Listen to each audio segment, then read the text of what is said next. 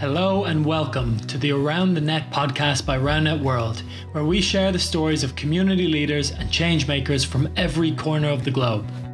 Firstly, allow us to introduce ourselves, or rather, each other.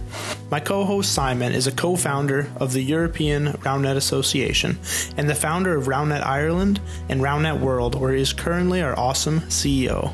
Andrew is from Canada but currently lives in Norway. He's the founder of RoundNet Norway, Kristiansand RoundNet Club, and a co founder of the European RoundNet Association, where he currently sits on the board. As RoundNet grows, you, our listeners, will be taking on new challenges, sharing awesome experiences with people on the other side of the globe, and helping to build the international RoundNet community.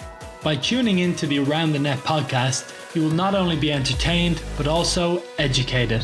We, as hosts, are excited to learn more about the global RoundNet community, and we trust that both us and our listeners have lots to gain from hearing about the challenges and triumphs of other ballers.